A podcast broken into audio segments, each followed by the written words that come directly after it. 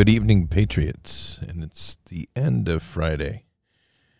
West Coast, we're almost getting there. East Coast, you already bumped into the next day, but it's nice. Friday, November 4th, 2022. Before we go further, do think about getting everything you need for the best night's sleep possible. And one of those things is the best sheets you can possibly have. And that's mypillow.com in particular mypillow.com forward slash bards because there's a tra- crazy good special right now on giza cotton sheets for $29.99 which is as low as they've ever been. I'm telling you as a guy for me to speak about sheets that's a little different. But i love those sheets. They are awesome so comfortable. Great night's sleep. Match that with a my pillow. Pillow match that with a my pillow comforter. You're literally in the money so check it out, mypillow.com forward slash bards. Your promo code is bards, B A R D S, which seems to be of growing popularity these days, which is awesome because everybody wants to have a bards promo code. And as long as they give good deals to Bards Nation, we're happy. So if you want to speak to a real person over at My Pillow, you can call 800 975 2939. 800 975 2939. And use your promo code again, Patriot Pillow counselors are there right on standby, walk you through everything you need. Service is great, products are great, company's great. Can't get better. So again, mypillow.com forward slash bards, promo code bards. So this is a little different show tonight, eh, only in that I'm going to share with you some process that happened here before I started. And we're just going to kind of see where this one goes.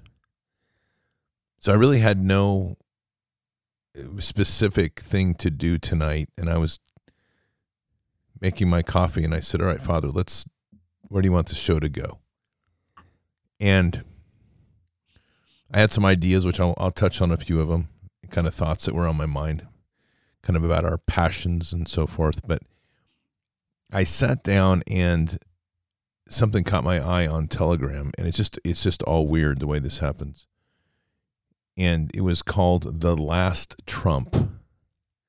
So I looked it up and it actually exists. It's a it's a Wikipedia entry called The Last Trump, which comes from a biblical quotation in 1 Corinthians 15. So The Last Trump is a science fiction short story by American writer Isaac Asimov. It was first published in June of 1955 issue of Fantastic Universe and reprinted in the 1957 collection Earth is Room Enough. Although humorous, it deals inter alia with serious subject calendar reform. So inter alia, there was an issue displaying this message. I don't even know what that is. So anyway, um, calendar reform is any significant revision of the calendar system. So I was like curious, you know, it's kind of odd so I'm going to read through this a little bit. But was what really caught my eye is it was a Corinthians issue. And when I got there, it even became more interesting because as I read down into it, it gets into some things that have been very pressing on prayer for me. So this is just like, all right, I don't know. So I can't tell you this was father led, but I can tell you it sure is interesting.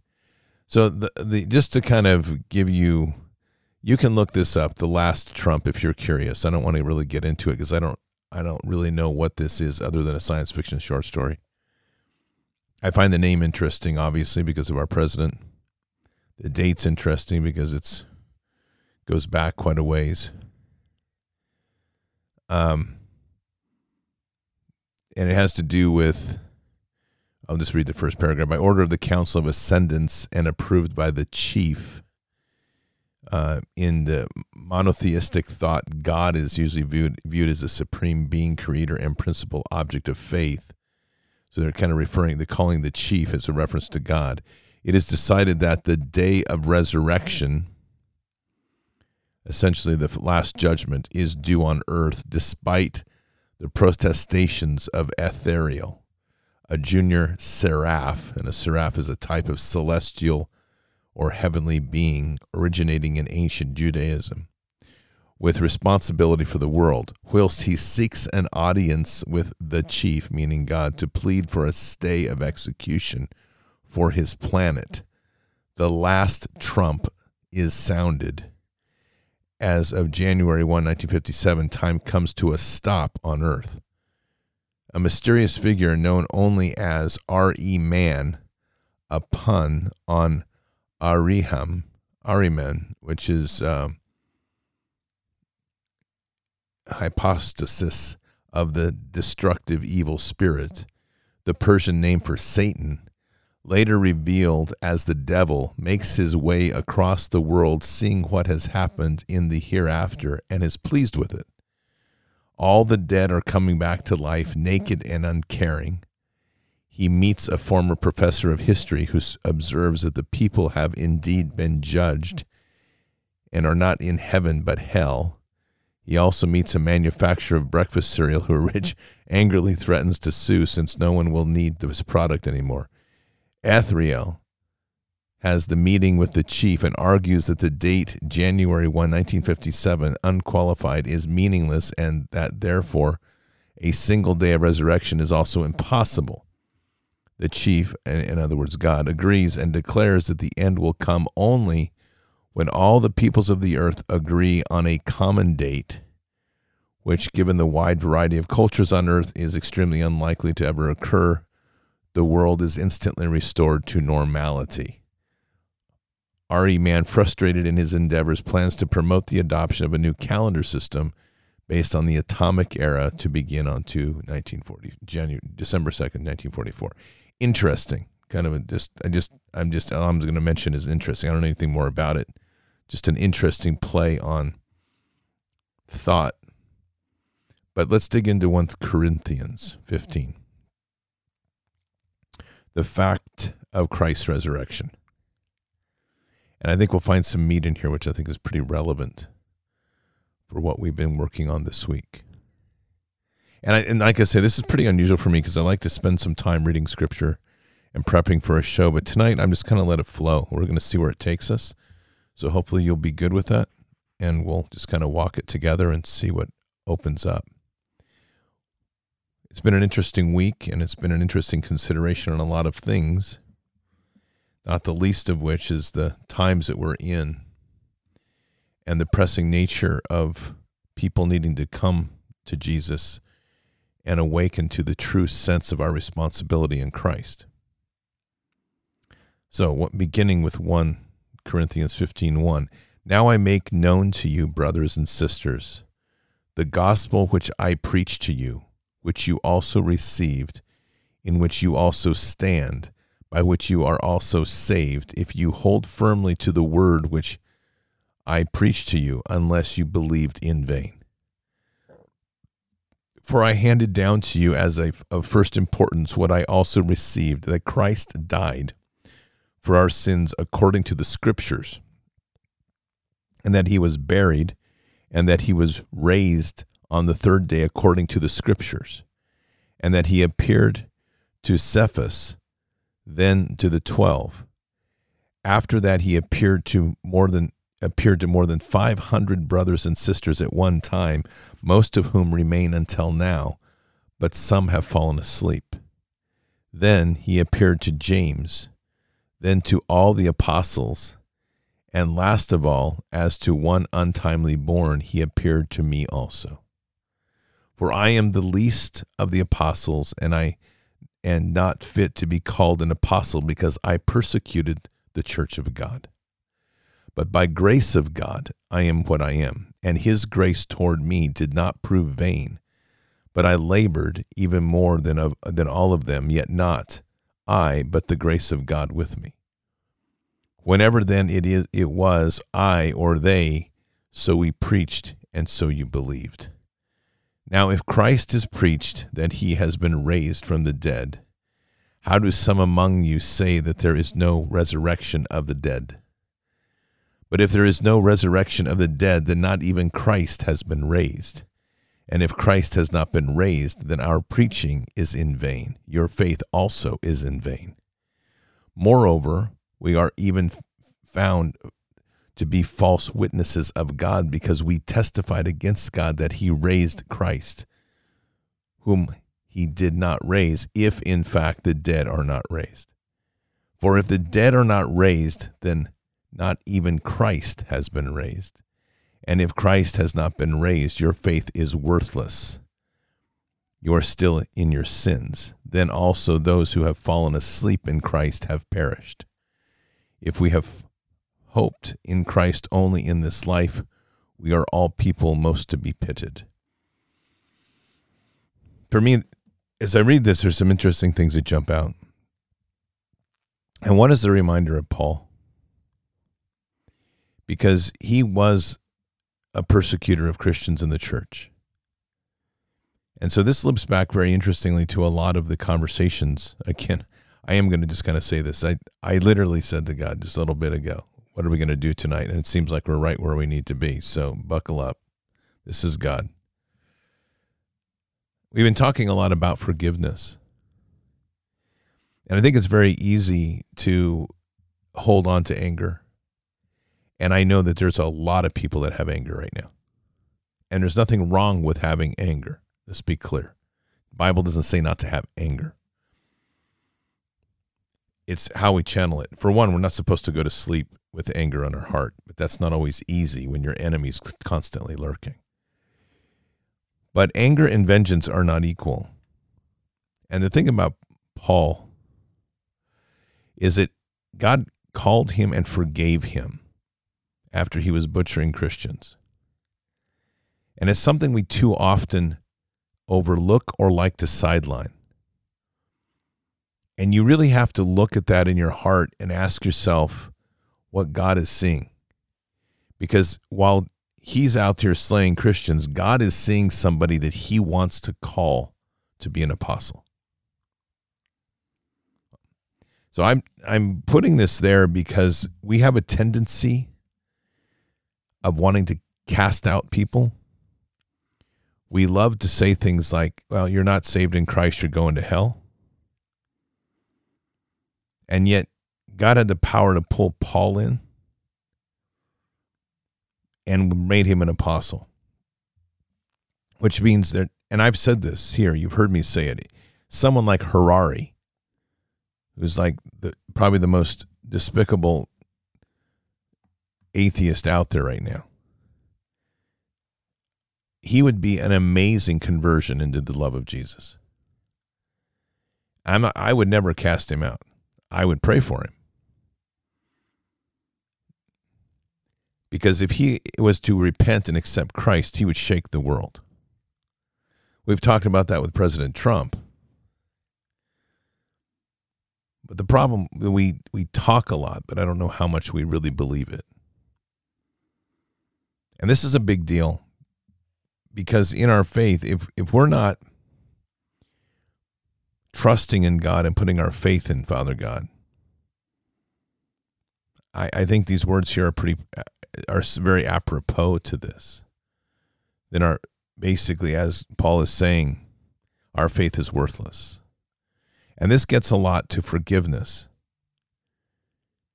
Because we, again, when we say forgiveness, the common thread on forgiveness is that we are giving up our right for we're giving up the right of justice and accountability and that is not what forgiveness is.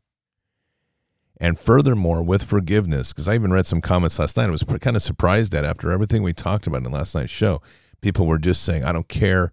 There was a couple there was like there was some comments like i don't care i'm still angry i'm not going to forgive well that's your choice. That's on you if you do it. But this is what i know God says that for us to be forgiven, we have to forgive. And if that's tough, then too bad, because the narrow path was never intended to be an easy path. I also know, having worked with and on operations with some of the finest operators in the world in military circles, none of us ever had vengeance on our heart, and there wasn't anger on our heart. Those that like to talk the big game, they're they're not they've not actually seen it executed. So when you consider and really relens our world here as we are on a mission rather than we are some subservient dirt sacks that are trying to struggle and get by just so we can get to heaven that that part of that translation which is pure weakness and we've lost our way type preaching. Uh, you're never going to find that here. We have a mission here, a very clear one. And we are orders above these demonic whores that roll this world. But because, as a Christian movement, we have forgotten how much we've been given and we don't believe in it,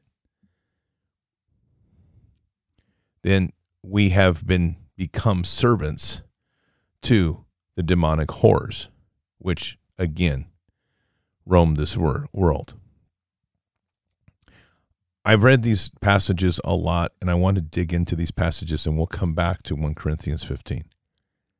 And it's Luke 10 19 and John 14 12. But when I'm going to read them, I want you to ask yourself a question. This isn't to be answered by anybody but you and to your prayers in God. But I want you to ask in the red letter language that these are written do you believe them or do you read them?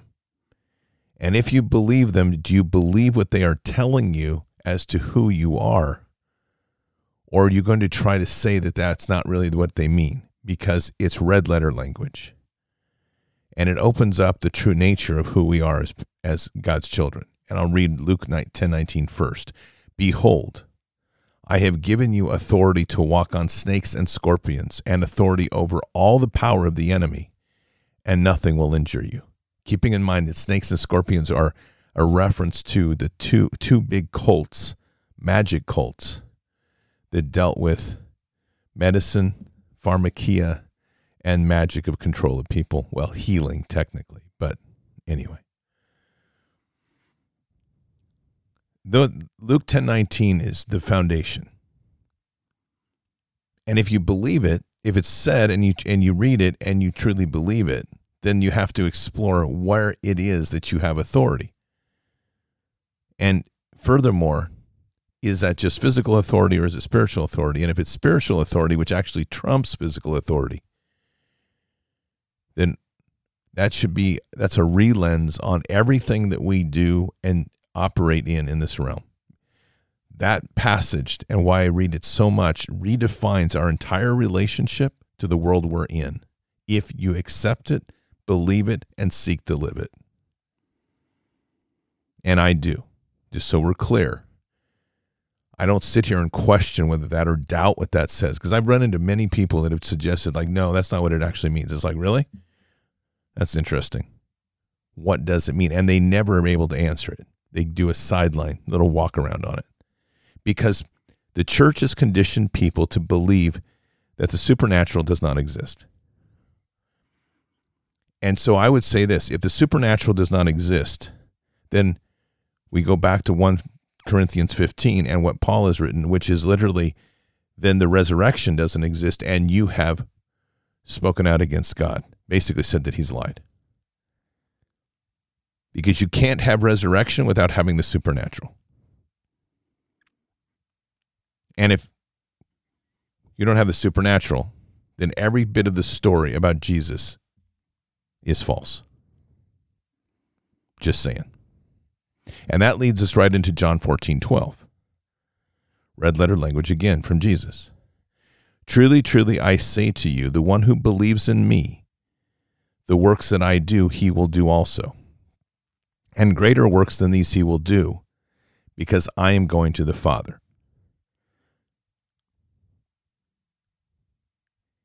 So the works that Jesus did on this earth, we would be able to do heal the sick,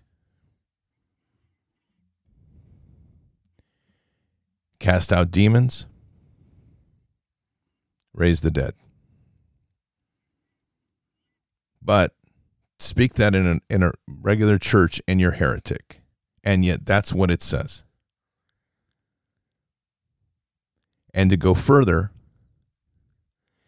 is that it says it will do greater works than these because he's going to the Father if we believe in him.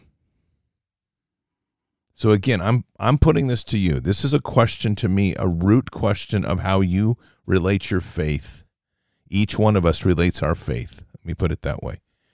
In our relationship with us here on earth, in our relationship with Father God and Christ Jesus. Because I'm not if the Bible is true, then it's not partially true. If Jesus' story is true, it's not partially true. Because if it was partially true, then we would be in a situation where Jesus could not have been the Son, the, the Son of God. There's no possible way. And these things were written pre cross, by the way. So they can't be a lie, and they can't be hyperbole, and they can't be an exaggeration. Just saying. So I read these passages a lot because they, to me, they unlock something that we have never embraced. They're, they're the beginning steps, they're crumbs to an indication of something greater that we have been basically dumbed down to believe doesn't exist. Miraculous healing, it's just like healing, miraculous healing, prayer healing. There has been a lot of charlatans, don't get me wrong. And unfortunately, some of those charlatans have given it a bad name, but that doesn't mean because you have some charlatans that it doesn't exist.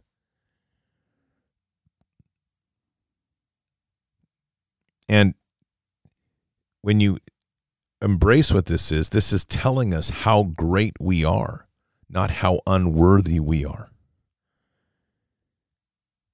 So much about what this walk is, is love, the love of Father that comes through us. And this isn't just, this isn't about me or you having some magic keys that I suddenly become, see, because this is where the Satanists will take it.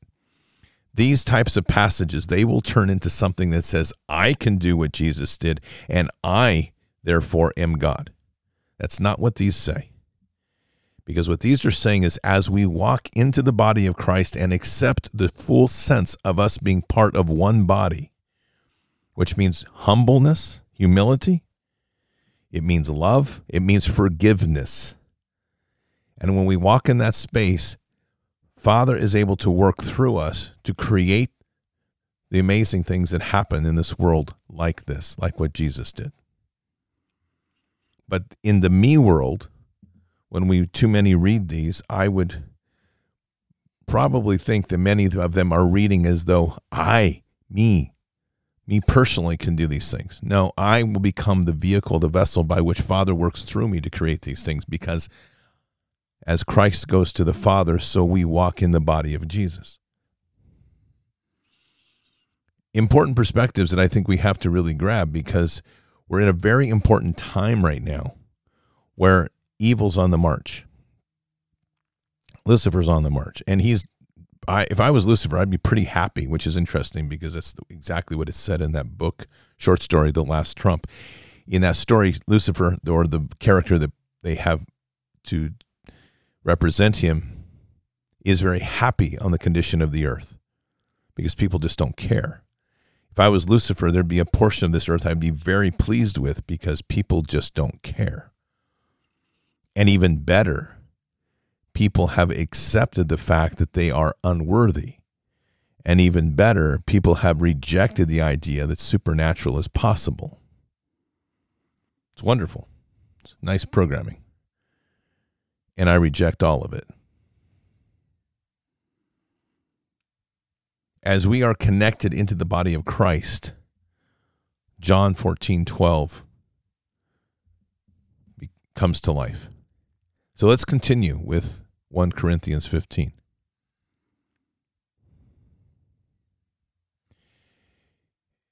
But the fact is, this starts at 1 Corinthians 15, 20. But the fact is, Christ has been raised from the dead the first fruits of these are also asleep. For since by a man for since by a man death came, by a man also came the resurrection of the dead. For as in Adam all die, so also in Christ all will be made alive. But each in his own order Christ the first fruits, after that those who are Christ's are his coming. Then comes the end then he hands over the kingdom to our God and Father when he has abolished all rule and all authority and power. For he must reign until he has put all his enemies under his feet. The last enemy that will be abolished is death. For he has put all things in subjection under his feet. But when he says all things are put in subjection, it is clear that this excludes the Father, who put all things in subjection to him. When all things are subjected to him, then the Son himself will also be subjected to the one who subject, subjected all things to the Father, so that God may be all in all. For likewise, what will those do who are baptized for the dead? If the dead are not raised at all, why then are they baptized for them? Why are we also in danger every hour? I affirm, brothers and sisters, by the boasting in which I have in Christ Jesus our Lord, that I die daily. If from human motives I fought from the wild beast of Ephesus, what good is it to me? If the dead are not raised, let's eat and drink, for tomorrow we die. Do not be deceived. Bad company corrupts good morals. Sober up morally and stop sinning, for some have no knowledge of God. I say this to your shame. Boy, that last couple sentences there are profound because this comment, it's all in caps. Let's eat and drink, for tomorrow we die. That principle, which is centered here on this passage, that the idea that there's you're not raised from the dead. So it's a counter. It's an argument saying if you're not raised for the dead, then the dead are not raised. Then let's eat and drink, for tomorrow we die. That concept is rooted in Aleister Crowley's work. This is the foundation of every Satanist church. And it's rooted in the cartel's worship of the the saint of death, which was created about 20 years ago or so. Same thing. That we live today and we eat and drink because tomorrow we shall die complete inversions of one of the most critical things. And really, if we look at this, the power of this is the inversion of other groups like Satanists or cartels, because it's always a mockery of God. We are therefore hearing in our own ears as they say these things the truth in inversion. Think about that for a minute. They don't create these things out of nowhere. It's rooted, everything that Satan does is a mockery or inversion of what God does. So if you see a motto of, or hear something like, let's eat and drink, for tomorrow we die, the statement is of truth that, in fact, we do have a resurrection and death, and we do have life ever after if you accept Christ. But the trap is to believe in something that nonsense like and that's where the progressive left is even rooted because it's a everything is about me and me in the moment. Let's continue. But someone will say how are the dead raised? And with what kind of body do they come? You fool! Exclamation point that which you sow does not come to life unless it dies and that which you sow you do not sow the body which is to be, but a bare grain, perhaps of wheat or of something else. But God gives it a body just as He wished, and to each of the seeds a body of its own. All flesh is not the same flesh, but there is one flesh of mankind, another flesh of animals, another flesh of birds, another flesh of fish. There are also heavenly, heavenly bodies and earthly bodies but the glory of the heavenly is one, and the glory of the earthly is another.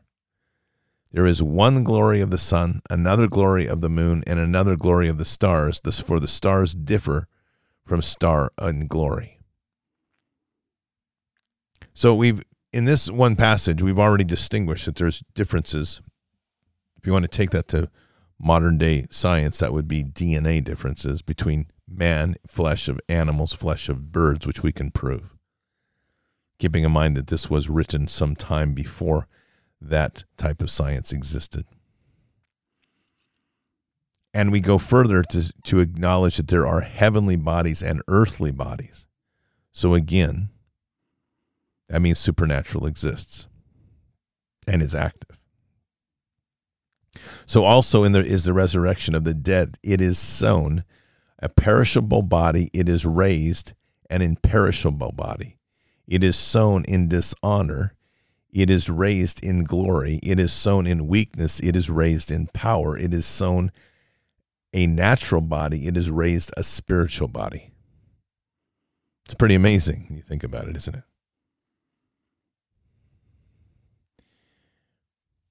The glory of the kingdom, and where we are literally here trying to tread around, worrying about credit card bills and trite little things like this. And yet we are amazing beings rooted within this earth shell, earthen shell. And we are keep telling ourselves somehow that we can't overcome all of this. We have to get to the core of what we really are. And I don't have these answers. This is part of my own journey of exploring I'm sharing it with you, but I will tell you that it infuriates me with righteous anger the principles that somehow we have to fight in this realm with hatred. We have to fight in this realm by shedding blood. And we have to fight in this realm just to even meek out a living because somehow we're enslaved by a demonic class when we have the greatest God of all, the one God, the true God who definitely knows what wrath is and has told us that vengeance is his, who has demonstrated over the time the power of his wrath. We have also seen the power of his judgment. And yet he has bestowed to us through Christ, who has given dominion over heaven and earth. It was the sons of God, mighty men of God, that were given the earth to rule. So, how is it that we've ended up in this place of being subjugated to a Luciferian blood cult that preys on children and convinces people to take a shot that will destroy their inner functionings and break down their temple and potentially even corrupt their DNA? How does that happen when we are a product of the Most High? And it happens because we've allowed the corruption in thinking to come into us, and we haven't embraced the greatness and the glory of what was given to us throughout scripture but in particular for tonight's sake two passages luke 10 19 and john 14 12 those two passages are so blatantly clear and yet we are here in this time watching people drop dead daily, whether in news or in presence, because they gave up their greatness to be subjects of enslavement to a system that ultimately is created by the hand of Lucifer. Wow. I, wow. So also is the resurrection of the dead. It is sown an imperishable body. It is reading this again. It is raised an imperishable body. It is sown in dishonor. It is raised in glory. It is sown in weakness. It is raised in power. It is sown a natural body. It is raised a spiritual body. If there is a natural body, there is also a spiritual body.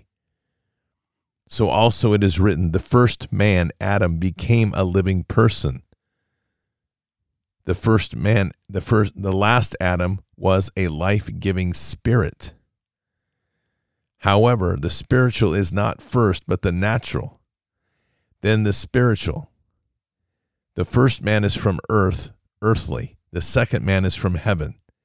As is the earthly one, so also are those who are earthly. And as in the heavenly one, so also are those who are heavenly. Just as we have been born the image of the earthly, we are also born the image of the heavenly. It's a dual existence we have. And we only acknowledge one part of that. We acknowledge the existence of the dirt world. And we try to pray into the spiritual world and don't even spiritual world and don't even acknowledge it as that we're part of both. And so we get to that place that I talk about so much, which is we have to seek the living relationship with Father God and with Jesus because we can, because it is given to us. The entire angelic realm is here in so many forms to serve us at the will of God. Can you imagine being them, watching God's creations? And we've been given this, and believe it, so many gifts we've been given. Just one of these is right here, is we've been given the existence in physical form and in spiritual form. We've been given both to where we can play that out in real time, experience the physical, knowing how, knowing that we are great and powerful spiritually, and yet as a physical form, we choose to worship material things. We choose to, dis- to deny God, and we choose to deny the supernatural. Man, I'll tell you, if there isn't a certain level of righteous rage in heaven, I would be shocked.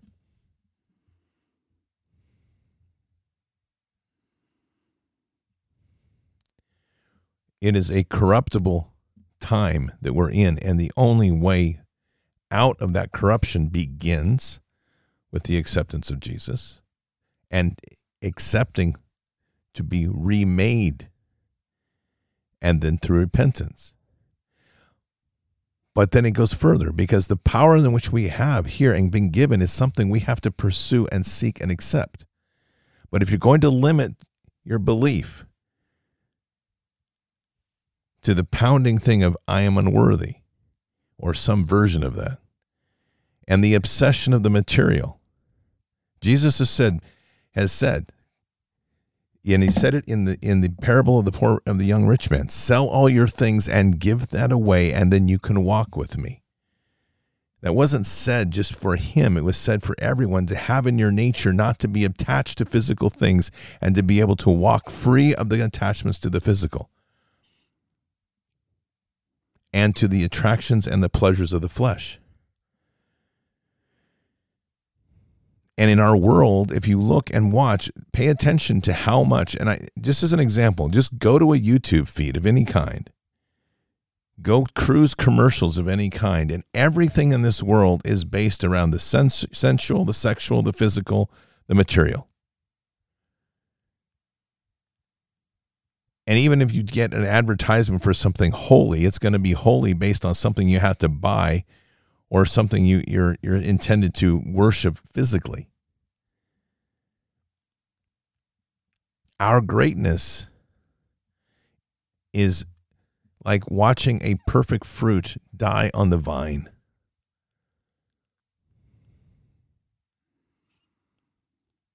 And I can only imagine the sorrow that would be felt in heaven.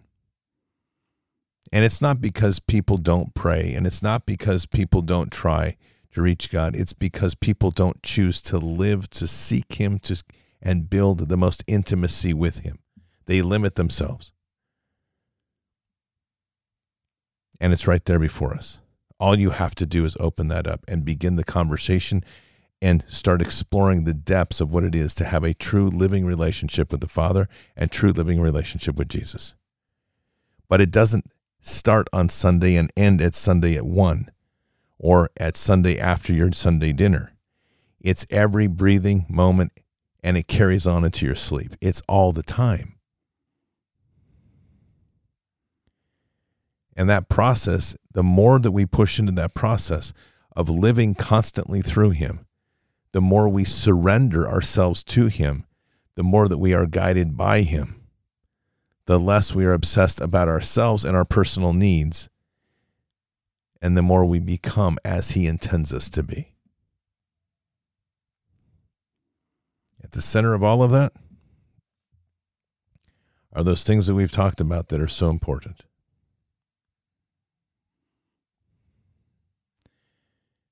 You have to accept Christ and you have to repent. You have to forgive. You have to live with the love of the kingdom, which is not that wet, smooshy kiss you give somebody, the corporal love, but the true passion of love that Father brings into this world, which in itself is so powerful it disarms everything. Hence, no weapon forged against you can succeed, which does not mean you won't get cut. It just means it won't succeed. And that leads us to the place of living fearlessly. Because in faith, if you have faith, you can't have fear by definition. And then you have to walk humbly. And so, with that, we walk in truth we speak the truths. And we walk as Father would want us to walk, not as we judge others and ch- choose to walk. And we become mighty men of God and women for that matter in through a process. We have a mission here. And it's not to mark time and wait for Christ to return. That's going to happen, but that's not our mission. Much different. We have a mission here to occupy and expand, and ultimately, every chance we get to subdue an enemy, which takes in many forms. Heal the sick, cast out demons, and if we're listening to what is said we can do, which I'm just saying, raise the dead. Let's pray.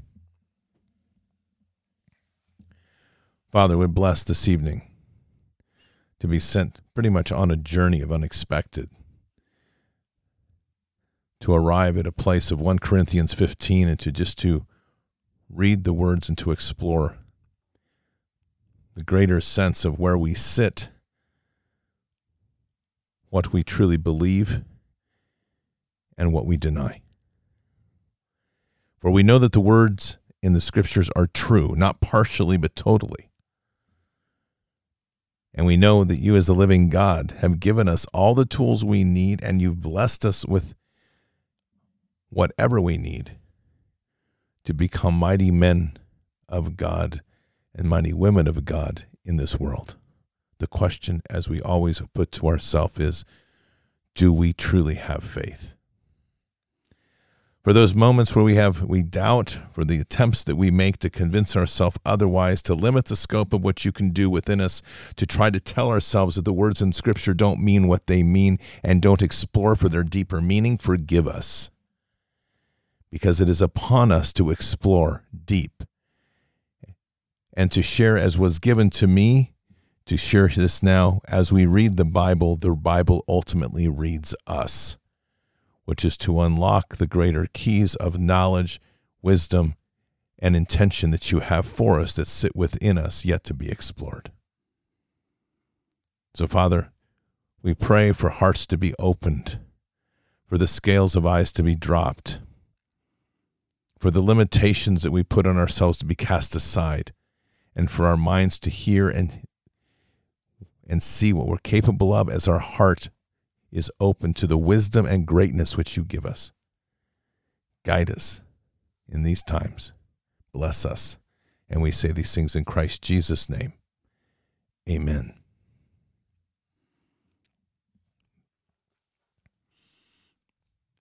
And it's interesting and important that everything that Satan does attacks through the mind. And everything that God does moves us through the heart. So in in referencing it's kind of honor of our previous guest, which was Luke from VOR. The heart is an electromagnetic engine. Think about that. Because everybody that's trying to make portals in the world is trying to use electromagnetics. We are an amazing being that is so much greater than anything we've ever con- imagined or conceived. We cannot let this world limit us because God didn't limit us. This world is, and too often we do it ourselves. I challenge you when you read scripture to listen closely, not to what you're limited to believe, but to what the wisdom and hear only the wisdom which God places on your heart. And as uncomfortable as that may be at times, be fearless and let his words guide you because he wants us to be free. If he can take Paul and set him on the path to be an apostle, imagine what he can do with you if you're willing to obey. Keep your head up and your eyes forward. Never bow to evil, never relent, always press into the fight. God is with us. He'll never forsake us. And in the end, God will always win.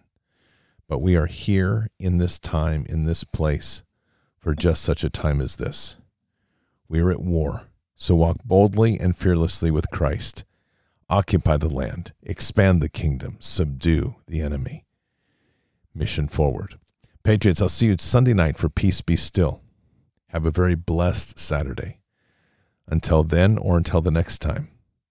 God bless. Good night. Thank you. And out for now. Oh, I wanna feel something. I just wanna breathe again. Dive into the deepest end. Oh, I wanna feel something. Let me get back in